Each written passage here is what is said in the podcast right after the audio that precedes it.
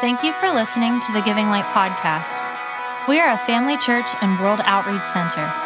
Our heart is to empower you to walk in true freedom and equip you to impact your world. Please visit our website at givinglight.org to learn more about us and our many resources, including original music by Brave Music, e courses for leaders, tools for raising powerful kids, and more. If you would like to support Giving Light financially, visit our Give Online page to choose the best giving method for you. Thanks again for joining us and enjoy this message.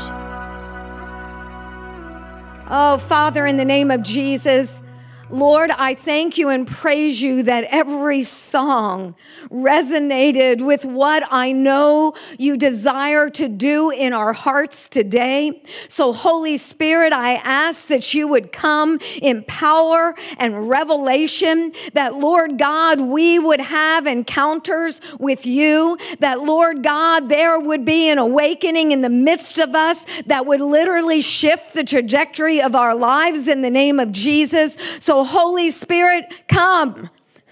Holy Spirit, with all that you are, I ask you to do what only you can do in Jesus' name.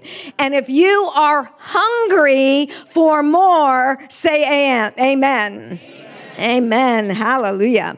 I'll tell you, I want more. I want more. I want more. I've had amazing encounters in my life, and those defining moments, those burning bushes of my life, have been literally those things that have empowered me to walk out my walk with God. But I tell you, I don't want to lean on the past ones.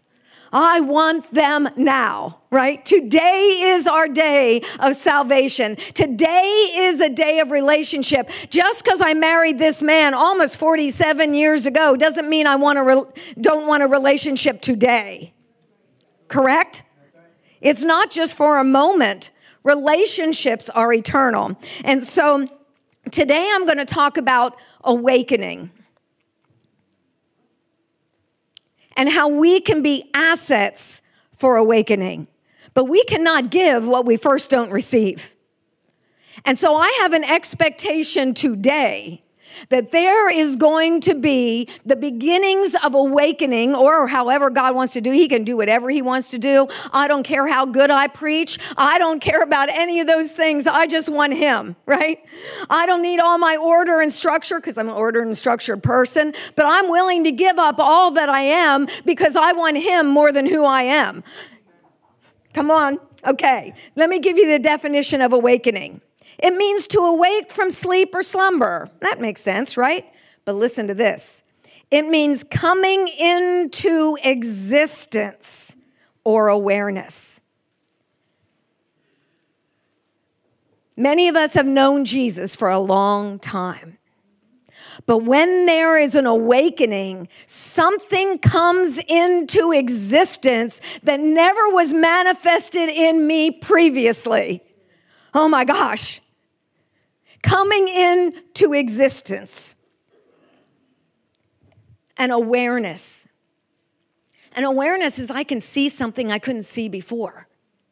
And I tell you, when we can see Him as He is, when we can see him as who he is in us, it will transform our perspectives in life. It'll transform what we believe. It'll transform every decision that we make. Why? Because there is an awakening. There is an awareness of him. There is an, something coming into existence inside of me. We belong to Jesus. We've received Jesus, but I want more than just the knowledge of no knowing that when I die, I'll go to heaven. I want salvation right here, right now, because there are things that we need to come into existence. How many of us need a physical healing in our body? There's people in this body that when God shows up and there's an awakening of who He is in the midst of them, we can reach out and take that thing. We need provision. All the things that God has promised, they come as we have an awakening of who He is and who He is in the midst of us. So it's an existence or awakening to give birth. You know what? We're all pregnant here. Whether you know it or not, We are pregnant. We are pregnant with a seed from heaven because God chose us in Him before the foundations of the world, right? You are pregnant. No, you're not. Don't worry about it. It's okay. I'm not prophesying. All right. They're going, shoo. Okay. But we're pregnant with vision. We're pregnant with purpose. We're pregnant with a hunger, a seed of hunger on the inside of us that if we are so hungry for Him, get ready. You're about to go on a whirlwind of amazing grace, a whirlwind of His unending love. Those songs were so perfect today. I'm not going to live my life based upon surviving today and what's happening in the world today. I want to live my life in light of all eternity with an awareness of what God put inside of me, He wants to birth through me. Say, I'm pregnant. I heard the guys more than the girls in this one, right? I'm pregnant with purpose. The seed of heaven is in me. In me. Amen. It's an existence or an awareness to make alive. Come on, sometimes we just go through life we lose hope. It feels like we're drying up. We get discouraged. It seems like everything is going wrong. We're facing difficulties. We look at the news. We get all caught up in what's going on in the world and we begin to dry up. Guess what? When we are made alive, we are made alive into the awakening of who God is. The kingdom of God is the government of God. It is the rule and reign of God. And what government are we under? The kingdom of God. When we give more power to our natural government than the kingdom of God's government, we'll begin to dry up inside. Our focus will get all off because we're looking at everything around us externally rather than looking to the author and the finisher of our faith. He wants to make us alive. And this one I love to activate, meaning make active. So, what happens when we have an awakening? We are made active. That means we are motivated to do something. And just as I said that, Loretta, I just saw you, and I just hear the Lord saying, You are coming into season where you are going to see you are being made very active. And don't pull back from all the opportunities I'm providing for you because I have placed a wealth of knowledge and wisdom and understanding and passion and purpose, a heart that is so motivated for the advancement of the kingdom. The Lord says, I'm stripping off all those things that would get you encumbered, all the things that are around you that keep you occupied, and I'm bringing you into a clarity of purpose, and I'm activating that in the midst of you. And truly, you will see signs, wonders, and miracles manifested, not just through you, but in you. And the Lord says, I'm causing you to arise and to be activated, to become very active. You're not going to get older. You will in the natural, but you're going to get better. You're going to advance, you're going to increase, you're going to influence many, and you will see the kingdom of darkness fall through your voice and through your hands. So, Father, I thank you that not just Loretta is activated, but we are activated because now our eyes can see. Oh, Dan, if you could see you like the Father sees you, Father God you'd look in the mirror and say, I love who God created me to be. I feel, even if I'm not perfect, I'm connected to the perfect one. And it activates inside of us the awareness of who God is and who we are in Him. It means to renew, revive, and reveal. Revelation is so powerful. When the blinders come off my eyes so that I can see clearly, That's an awakening. And it really doesn't matter what anyone else says when I know who I am in Him. It doesn't matter what's happening in the world around me when I know who I am. Have I arrived? Absolutely not. We're all a work in progress, but when we realize when we search for Him with all of our heart, we'll remain dry. No, when we search for Him with all of our heart, He will find us, He will meet us, and He will awaken us in those places. Because when I pursue Him, it's because He's already pursued me. It's encounters. We need encounters. As I prayed last night and this morning, and even through this week when I knew I was going to share these things, I'm saying, God, I just don't want to do church as usual. Not that we do, I know we're a little bit different already, but the fact is, man, I want God. I don't want religious traditions. And some spiritual traditions are good traditions. But I just don't want to do things just to please you. I love you and I want, want God to move in your life, but I don't have any power. The pastoral staff doesn't have any power to cause you to be awakened. It only is going to be birthed from the hunger that's on the inside of you. And that only comes through encounters. Even as Katie opened up the service today, it was like, oh, when you're drawn, respond to that. Whether it's lifting your hands, getting on your knees, going to the altar, when you feel the tug of the Holy Spirit inside of you, not just in church, but at home. You wake up in the morning and you feel the tugging of the Holy Spirit. Respond to that. You say, Why am I feeling the way I'm feeling? It could actually be heaven saying, I'm calling you. Have you ever heard the voice of God, but you didn't know you heard the voice of God until after it was over and then you knew it was the voice of God? He's speaking to us, guys. And when we respond to that, there is an awakening because an encounter, an encounter causes us to see, brings things into existence. There's some things that God has ordained for you that have not manifested yet. For me, that has not manifested yet. But when we have an encounter, it positions those things to be made manifested in our life. And it might not be at all like the person next to you, it'll be uniquely designed for who God created you to be. I guess you want a scripture now. Ephesians 5 13 and 14 in the NIV.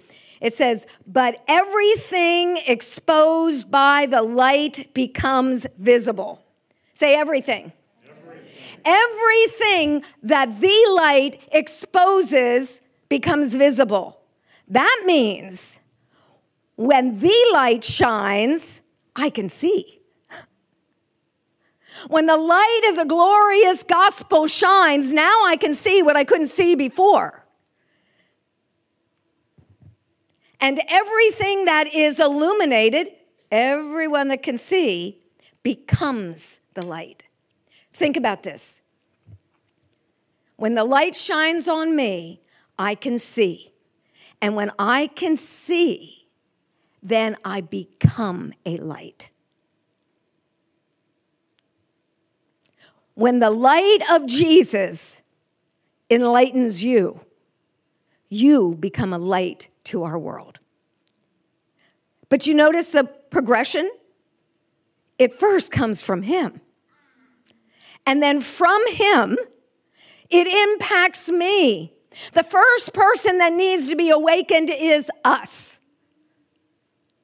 And as we are awakened, then we can be an asset to awakening. Wherever you go, whatever you do, you're modeling what it's like to be alive, what it's like to be renewed, what it's like to be activated. That's why in Matthew 5 14 and 16 it says, Jesus said this. So if Jesus said it, do you think we can count on it? Okay. Jesus said, You are the light of the world. You are the light of the world. We think, oh, that's sacrilegious. Jesus is the light. But when the light shines on me, I see so I can become a light. Because ultimately, it's the light of Him inside of me that shines out of me. So you are the light of the world. And then it said a city set on a hill should not be hidden, right? You put a light on a lampstand, don't cover it up with a bushel basket. And many of us throughout our life, when stuff happens, when we go through battles, we go through struggles, even though the light of Jesus lives inside of us by the Holy Spirit, the circumstances of life, the battles of life, the, the, the lies the enemy brings, whatever it might be, it's like a basket on top of us, squelching our ability to shine. People are attracted to carriers of hope. When you carry the light, darkness cannot dispel it. There is no power in darkness when the light shines. Do you ever walk into a dark room and somebody, let's say, they, they have a candle? Your attention immediately goes to that light. Jesus says, You are that light. So I want to enlighten you so you can be that light. So when you go into gar- darkness, people will look at you and say, Something is different about that person. And it's not because we're all that, it's because he's all that, right? So you're the light of the world. And I already said the next part. It says, In the same way, let your light shine before others so Jesus is saying, just like we don't want to put a basket over our light, even and we don't want to hide our light, he said, I want you in the same way to let your light shine. That means it has to deal with our choice, right? We have to make a conscious, intentional, deliberate, on purpose, I know they all mean the same thing, on purpose choice to say, I'm going to be a light. When I walk into Starbucks, I want to be a light. When I walk in the grocery store, I want to be a light. When I'm walking down the street, I want to be a light. My mom's 99 years old in a nursing home, the oldest woman in that nursing home, and guess what? She's a light in that place. Don't say I'm too old or I'm not this or I'm not that. Because light has come from the light. Our light comes from the light. So, in the same way, let your light shine before others that they may see your good deeds. So, how does our light shine? It's by what we do. Oh, now you're getting into works. Well, I'll tell you, if my husband loves me, I can tell he loves me by what he does. If I love him, he can tell if I love him based upon what I do. How do you know I love you? It's by what I do. How do I know you love me? Is by what you do, right? I can't read your mind. The world can't read your mind, but they can see what you do.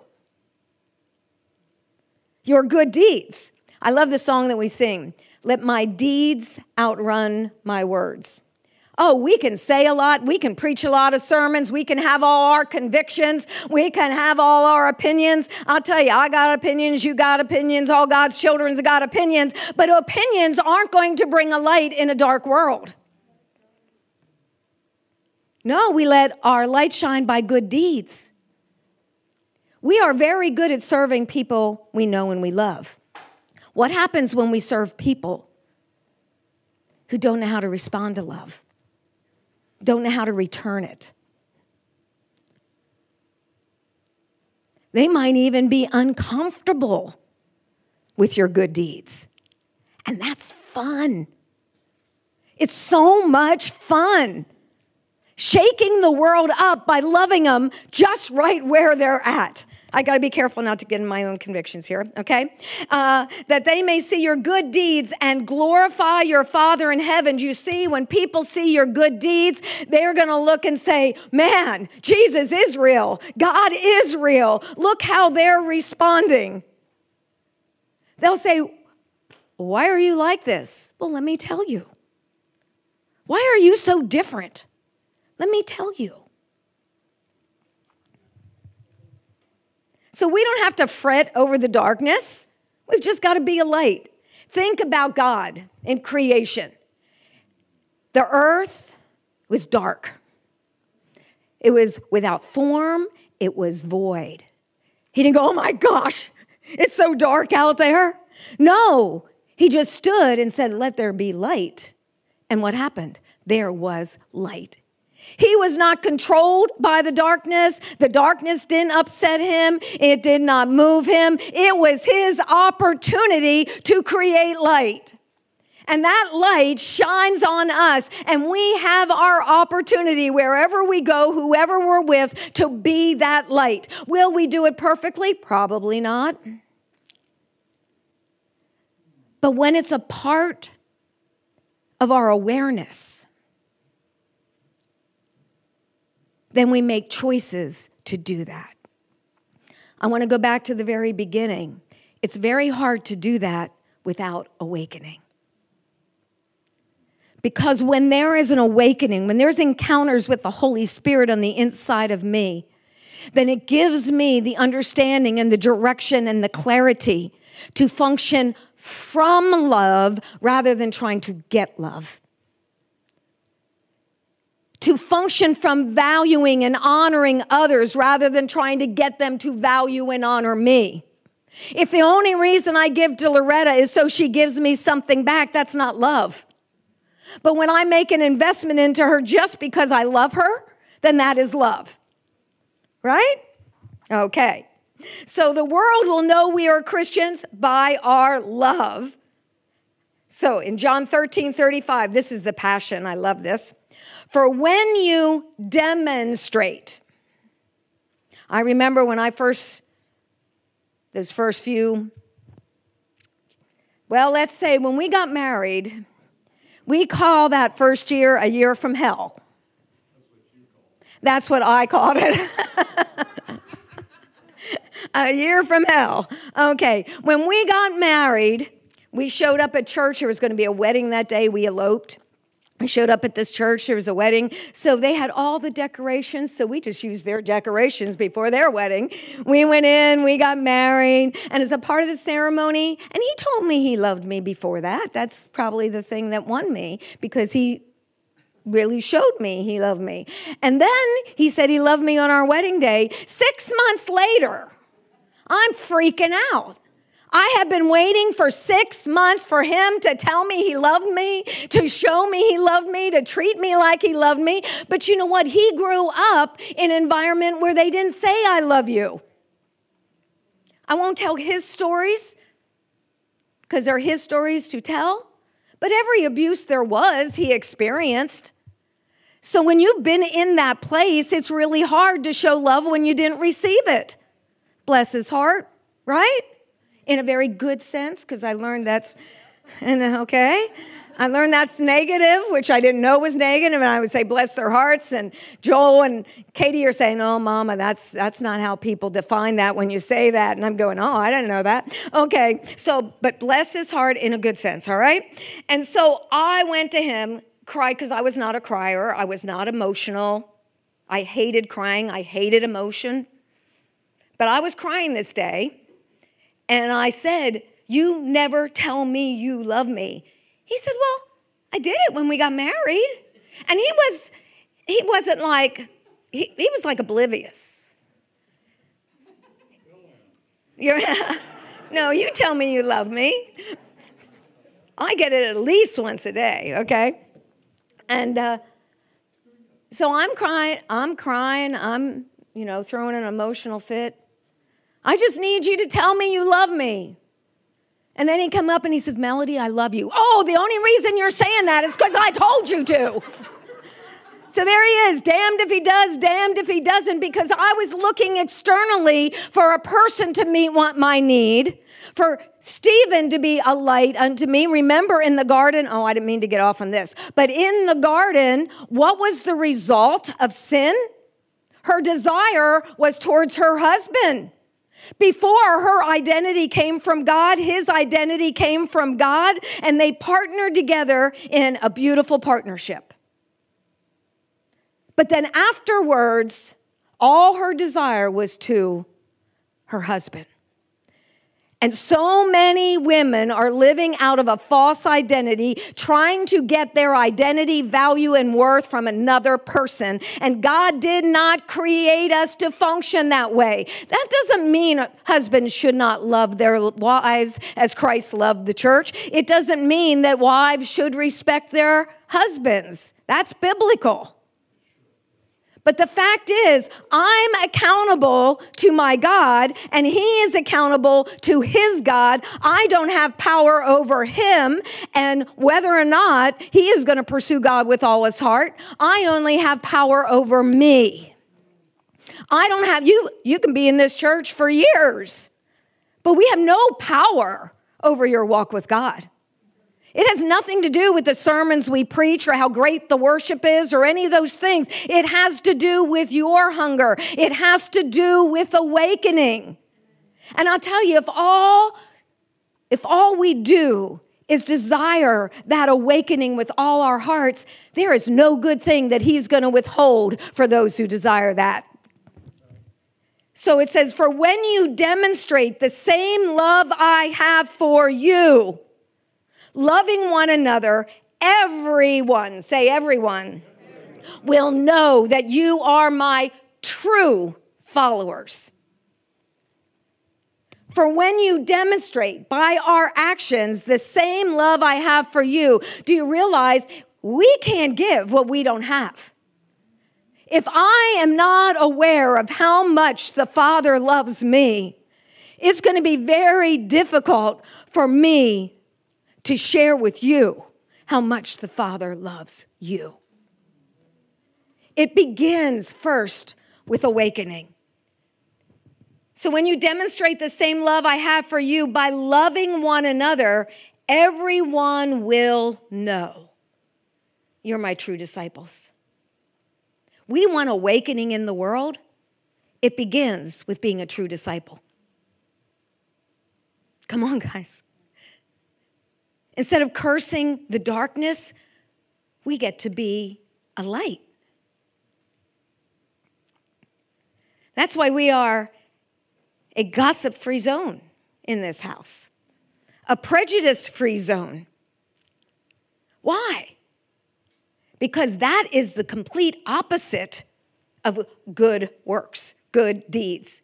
It's the opposite. It'll plunge people into darkness. It'll plunge them into emotional chaos. If I go dump all over Rosa something I know about, uh, you know, whoever over there, Mary, I'm just talking bad about Mary and I'm just telling, you know, that to Rosa, now she has to deal with that stuff.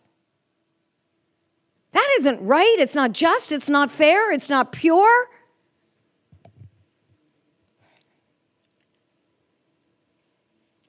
We can't control anyone, but we want to have a culture that we promote, that we are willing to live. Because when we are awakened, we function in the same love that the Father has for us. And I have one advantage because of my past disadvantages. I was a mess addicted to alcohol, smoking four packs of cigarettes a day, trying to climb the governmental ladder to somehow see value about uh, concerning myself. And I was such a mess. I was such an angry young woman. You make a pass at me, bah, bah, you know, there you go. I mean, I was angry. I was a man hating woman's liber. That, that was never Melody, is who Melody thought she was.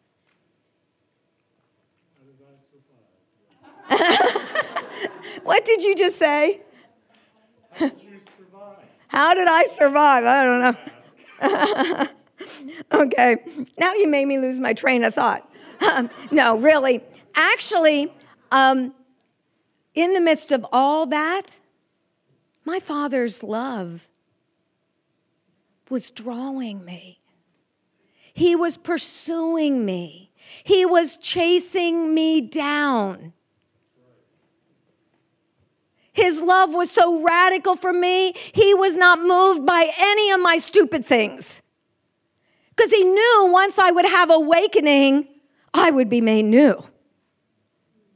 He knew that once I experienced his love, that I would be a giver of love. He knew that where I was was not where I was going to end up being. Remember, God exists outside of time. He knows where you've been, and He's not moved by it because He knows the end of the story.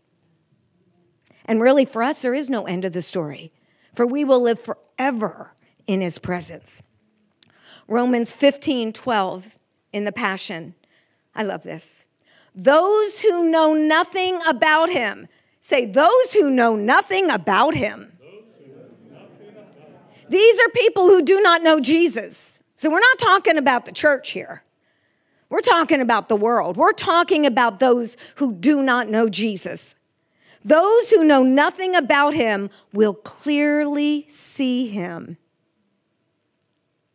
We don't have to make them see him. In fact, the more you put pressure on them to try to convince them to see what they do not yet see, they're going to run from you. Because you're saying you have to be like me to be accepted by me. What is unconditional love? Is you can be who God created you to be, and I can celebrate that, right? If someone's in the world, man, when I was in the world, to tell me not to act like the world was impossible. But when Jesus came to dwell on the inside of me, and how did I get saved? It was through an encounter, even though I didn't know it was an encounter at the time. Instantly delivered from alcohol. I knew that was impossible. Those who have nothing, those who know nothing about him will clearly see him, and those who have not heard will understand. Why? Because they've been awakened because we've become the light. The light has shined on us, so we become the light. It's not a difficult thing. And when we are a light in a dark world, then those who know nothing about him will clearly see him. Why? Because they're watching you. and those who have not heard will understand. That's being an asset to awakening. That is us partnering with our Creator to be light in a dark world.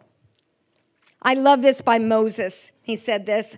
Now, Moses, he had it pretty rough, right? He really did. It wasn't so bad when he was growing up in Egypt, but he was so schooled in everything that was dark, nothing that was light. And when he began to be awakened, he started fighting on behalf of the children of Israel. He ran into the wilderness. Okay, I'll just stay there. I'll be safe in the wilderness, away from Egypt. And then he has a burning bush experience. He's stuttering. He does not want to go back to Egypt. he doesn't want any of those things, but he ends up going. And I just think about it. So often, you know, when God reveals, we got to hold steady to that. One plague comes. Okay, first of all, he goes to Pharaoh. Pharaoh will not let the people go. A plague comes. It didn't work. So another plague comes. Well, that didn't work. Another plague comes. Well, that didn't work. I bet you Moses is going, God, how long is this going to take? Another plague comes. That didn't work. But we do know they were delivered from Egypt. Now he is in the wilderness with all these people they came out of slavery with slavery mindsets. And even though Moses was awakened, the people were not fully awakened, right? And he had a pastor, three million plus. And they didn't even want to hear God's voice because when God spoke, they talked about pooping their pants, didn't they? Something along that line. I mean, it scared the tar out of them, literally. And uh, they said, Moses, you go talk to God. Let him talk to you, and you come back and tell us what he says. We don't want to hear him. They were saying, oh, I don't want to be awakened. I don't want to be enlightened. So what did Moses say? Here he is in Exodus 33 13. He goes to God and sometimes you might feel like you're the only one. Where you work, where you live, the people you're surrounded by, you feel like you're the only one. Moses said to the Lord, If you are pleased with me, that makes me want to cry right there. The desire of our hearts to just please God. So, God, if you are pleased with me, teach me your ways. He was acknowledging that he didn't know it all. So, God, teach me your ways. And there was a reason he wanted to know the ways of God. And it's so that I may know you. Lord, teach us your ways so that we can really know you. Because when we know the love of God, we will be able to love others, right? The fact is, if it's all about me, I'll never be satisfied. If it's all about someone else, I'll never be satisfied. It's about me being awakened and me being an asset for awakening. It's about according to our podcast, the exchange of life. Any relationship that's just one sided really isn't a relationship. So if you are pleased with me, teach me your ways so I may know you and continue to find favor with you. And then he says this sentence, which just shakes me to the core. He said, Remember that this nation is your people. He said, Lord, if I, if you are pleased with me, he, he put it on himself. He was not blaming everybody else. He was saying, if I am pleased, if you are pleased with me, then teach me your ways so I may know you. He was crying out for his own awakening. What are you doing? that was my husband over there. He was trying to find the notes. Actually, you won't even get to half of the notes today. But if you are pleased with me, teach me that I may know you. Oh, and then he says, now, so he focused on himself, his personal responsibility, that personal awakening with God. And then he said, remember, these millions of people, this nation belongs to you. These people are your people. I want you to know every single person alive today on the planet was created by God. God might not be their father, they might not be a part of the kingdom, they might not know Jesus, but they are loved by the Father. Because God so loved the world and all of our mess that He sent Jesus Christ to pay the price for us. Isn't that right? So, if the Father so loves the world, isn't it safe to conclude that we should love the world?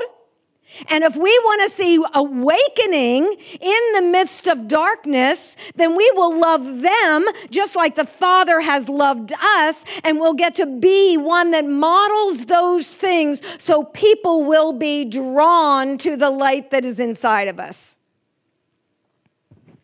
It's really not hard if we are awakened. Psalms 103 7, I love this because God always responds. And you know what the Father did for Moses? It says here, He made known His ways to Moses. Moses said, Teach me your ways. So He made known His ways to Moses. Ask and you shall receive. Seek and you shall find. Knock and it shall be opened unto you because everyone, every, say everyone, everyone. that includes me. Everyone that asks receives, and he who seeks finds, and to him who knocks it shall be opened unto him. He's just asking us to ask. He gave us a free will, He gave us the power of choice. So it says, He made known His ways to Moses, His deeds to the people. So let me tell you what deeds are it's actions and practices. And so many of us pursue God for what we want Him to give to us. And you know what? Pursue Him because He wants to give to us. But if we're only pursuing Him to get, we might experience His deeds. We might have areas, well, wow, we know that was God. But just experiencing what He does for us without knowing His ways, we will be limited in letting our light shine. Ways means knowing God's path, His direction, His habits. God's got some habits. If He's got those habits, those are habits I want, right? He's got a path, He's got a way of doing something. That's why I want to align our thoughts and ways with heaven. His thoughts are higher than our thoughts. His ways are higher than ours, and He's giving us an invitation to embrace His thoughts and His ways. It means habits, course of life, and His character. When we pursue Him, who He is, is in the midst of us. And when I know his character, I then can be conformed into his image and be that light. So we won't be controlled by darkness because we'll be the light. We won't be controlled by the problems because we know we're carriers of the solution. I can't force it on anyone, but when someone says, Melody, man, I'm ready, I will, I will make time. I will do whatever I need to do for the hungry. If someone isn't hungry, then I'm not going to chase them down saying, Eat my food. The fact is, you don't want to eat my food. Okay, I don't cook. But if they're hungry for what I carry, if they're hungry for what God wants to give them, I will invest. But if they're not hungry, all my investment will produce nothing because we set out a spread. Can you imagine setting out your Thanksgiving dinner? And when people come, they don't want to eat it. You put all that time, effort, and energy and money into making a huge Thanksgiving dinner, and they go, Heck, I don't want that. Okay, we'll get off of that one. We won't be intimidated by their problems. We carry solutions. We don't force those solutions on anyone but when they come, we can share them. We are not moved by people's attitudes or actions, but by truth. Unconditional love is unconditional when someone doesn't earn it. well, when they love me, I'll love them. Well, when they're kind to me, I'll be kind to them. When they're respectful to me, I'll be respectful to them. That's not necessarily a bad thing. But unconditional love says, I ignore what someone does to have the opportunity to be a light, giving them an opportunity to embrace awakening. We will partner with God, not out of obligation, not out of rules, not out of laws, not out of you have to, you should, you must but we will intentionally and deliberately choose that. And I should be winding it up. And I already chopped out two pages, and I got two pages left. So we'll see how far I go. And I'll just do this very quickly because I talked about it, oh, maybe a month or so, just as an illustration um, after worship. But there's a huge difference between obligation and choice. The moment I do something because I have to, the moment I feel obligated and I'm doing what I don't want to do, but I'm obligated to do it, the moment we do that, we engage negative emotions because we step out to do something we don't want to do it, so already our heart isn't there.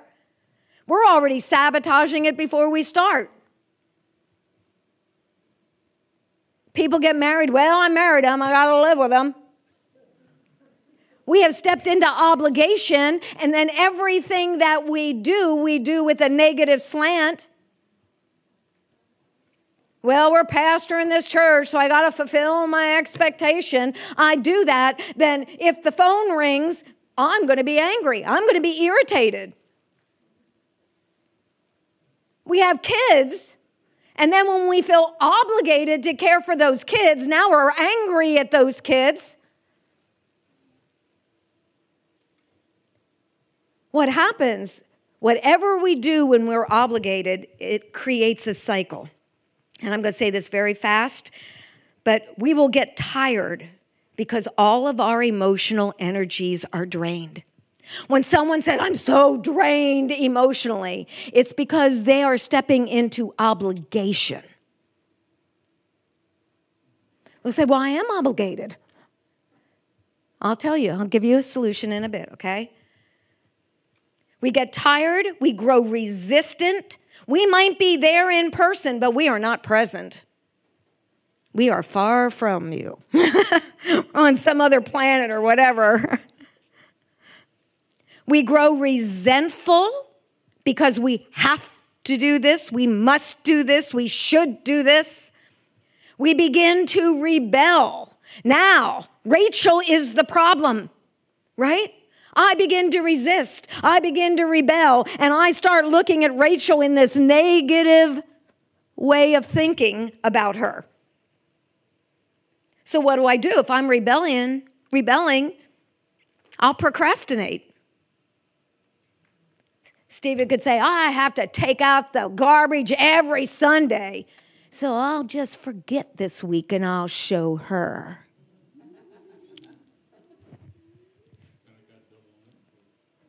then you have double the next week, so he takes it out every week.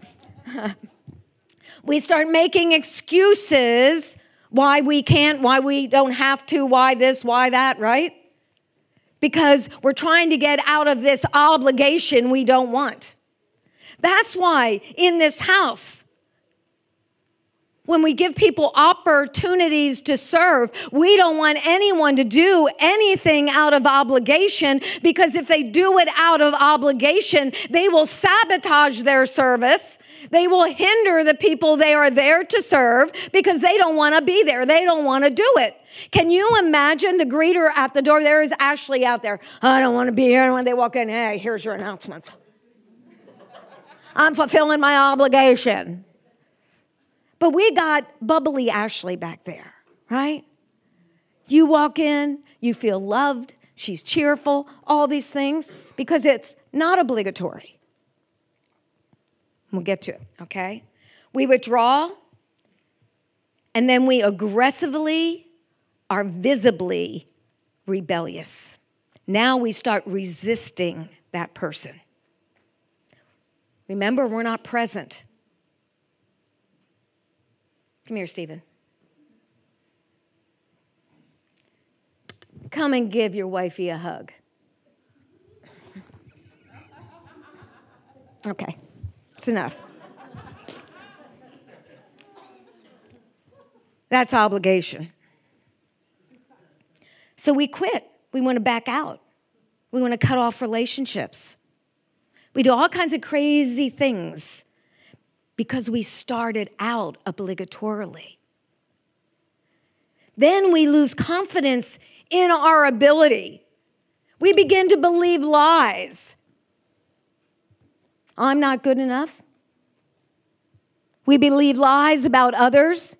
Well, I'll tell you, they demand this, they require this, they're controlling, they're manipulative, they're pressuring.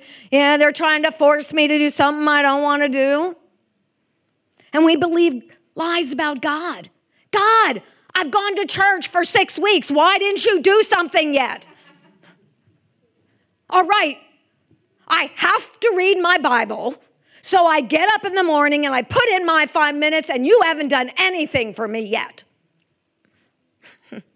Okay, forgive me. Okay. But say a little shift. Just a little shift. Just a little shift in how we thinking, how we think changes everything. So we move away from obligation because it's probably good to go to work. It's a very good thing to care for your children. It's a good thing to love your wife. It's a good thing for wives to respect their husband. It's a good thing to show yourself friendly so you can enjoy friendships. Those are all good things, but if we do them obligatorily, we will sabotage them. But just a little shift where we move out of obligation into intentional choice. We make a conscious choice. Honey, you want to come and give your wife a hug? I make. after, after the last one, he don't know what he wants to, okay? I make a deliberate, conscious choice, right? It's the wind. To know him, to love him, to value him, to celebrate him. Not because he's a sailor who looked really hot in those dress whites, 32 inch waist. He, he still rides bike, but he rode bike. Oh, those muscular, you know. He had the cutest butt on the planet. People say, What do you like most about Stephen? I go, His butt, his butt. So did you. Yeah, so did I. I was muscle head to toe. I really was. Okay. Thank you. This is too much for you. We're just connecting to all these people who've been married more than five years, right? Okay, things changed a little bit. No, it's a little shift to say, I choose you. And keep choosing the people in our lives. Keep choosing, deliberately making choices to do the right thing. To give my best when I go to work to treat people with honor and value and respect. I choose to do that. I choose to love someone as Christ loved me. So when we choose, we start out enthusiastic. Now our emotional energies are on full gear, man. We are excited. We see value in all the things that we do. We are engaged in what we do. Man, we're all in. We're giving it our 100% on good days, on bad days, because we made a choice to do this. If things aren't going good, someone's sick in the family, I'm going to still give my all. When money is a little tight, I'm going to still give my all. When we go through a difficult season, I'm going to still give it my all. It's a choice we make. It's a covenant we keep. We begin to make progress because when you give something your all, you'll have progress. We begin to expect results. And if we see those results, we're saying, oh, this is so much better than obligation. Not only was the process awesome, but look what it produced. Because when you do the right thing, it feels good, right? But what if we don't see results? We made that choice. We were enthusiastic. We were progressing. We expected results, and here we didn't get them. Then what do we do? We search for solutions because we made a choice. So we search for solutions, we strategize, we analyze that situation, we make the adjustments that are needed. Isn't it true? After 47 years of marriage, honey, we've had to make a lot of adjustments through the years. Still do, because life changes, demands are different. It might not be producing all that it should be producing, so let's make some adjustments. Let add, let's add some important things so this can really be good. That's what happens when you choose. It allows me to choose again and remain committed to my original choice. The bottom line is when we choose to become an asset for awakening, it's not all, you know, ah, ah. You might not feel it all the time, but when it's a choice, you don't have to feel it because you know it's the right thing and you've chosen to abandon yourself to the Lordship of Christ, and you are pursuing Him for your own personal awakening so that you can be an asset to awakening. We do it in every relationship we have.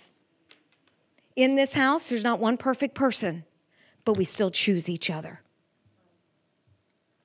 Candy, when you were just a little girl, you know Lauren, you know how Lauren's such a sweetheart? She is a complete image of Candy. Not just how she looks, but in how she acts. And from the time Candy was a little girl, she'd be always writing me these notes with scripture verses on and drawing pictures for Pastor Melody. That's what I remember from Candy from the time she was a little one. And you know what? Today I still choose you. I choose you.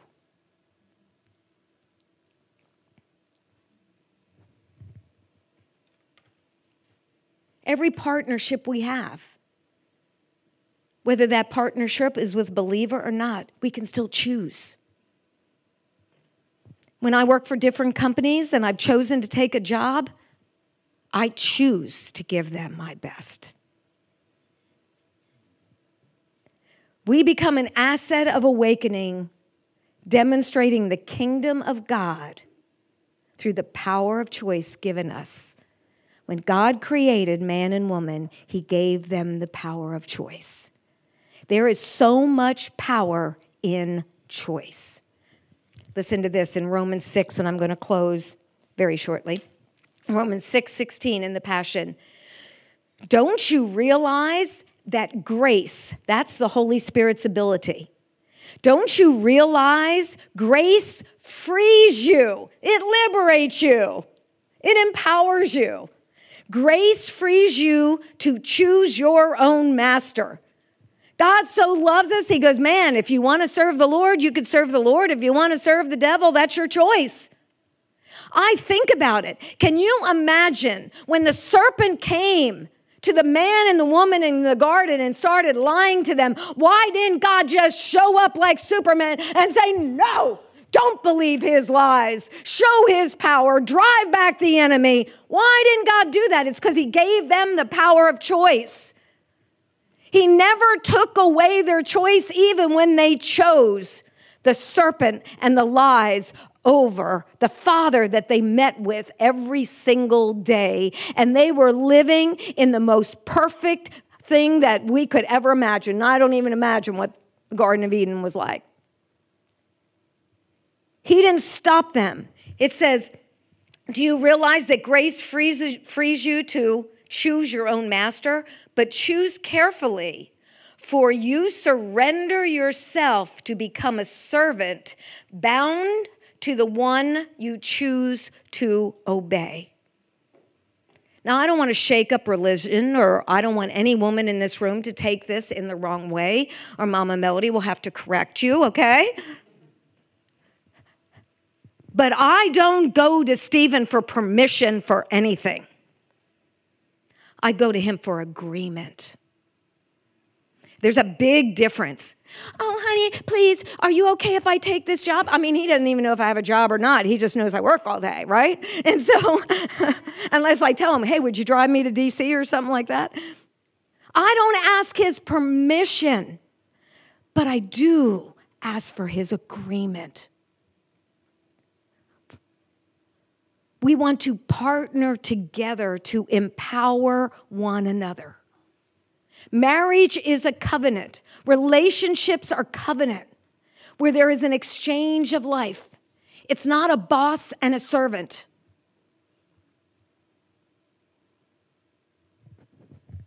Okay, nobody threw up, so I think we're okay.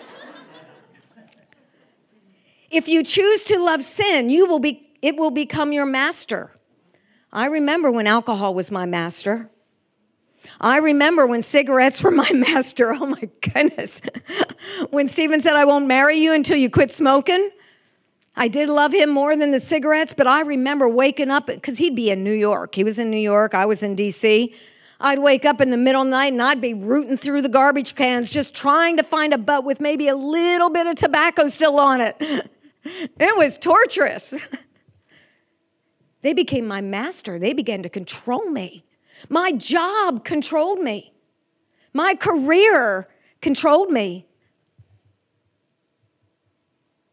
I had two gods it was the FBI and it was karate. And nothing got in the way of my two gods.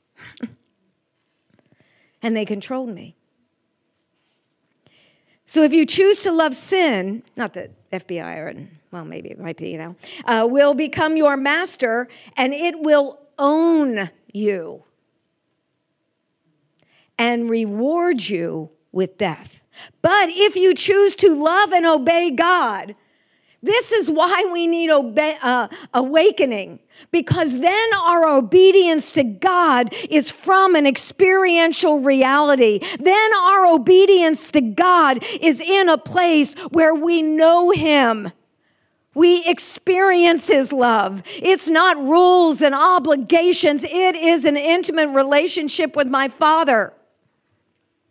This person who still probably doesn't feel comfortable with crying.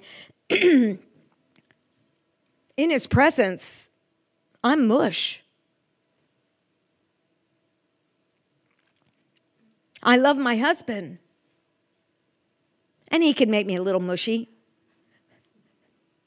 But God wrecks me with his love. But if I choose to love and obey God, he will lead me into perfect righteousness. Perfect is mature. Righteousness is right actions. The beginning of the message was all, they'll know you by your good deeds, right? They'll know my love because you'll be a light through your good deeds. Correct? Righteousness is good deeds. It's doing the right thing. It's making a conscious, deliberate choice to do the right thing. It doesn't always mean it's pleasant, but it's right. It doesn't mean it's easy, but it's right. So, Father, right now, in the name of Jesus, I won't finish the message, but Lord, I cry out. Do you want to stand? Father, in the name of Jesus, I cry out for awakening. If you are here and you say, Lord, I don't want to go through religious traditions of men, but I want an awakening of the Spirit. I want to experience you. I long for encounters. I just want you to lift up your hands. Just lift up your hands. Holy Spirit, come. We want more of you. We are hungry for you. We thirst for you. Lord, above everything else, we want you. Holy Spirit, come right now in power and authority and glory, Lord God, in the name of Jesus. Lord, I thank you that you are invading us with your light, with your love, and it's causing our eyes to see, it's causing our ears to hear, it's causing our heart to receive. So, Holy Spirit, come right now in the name of Jesus. And I just thank you for that right now, Father, in Jesus' name. Can you just pray in the Spirit of you?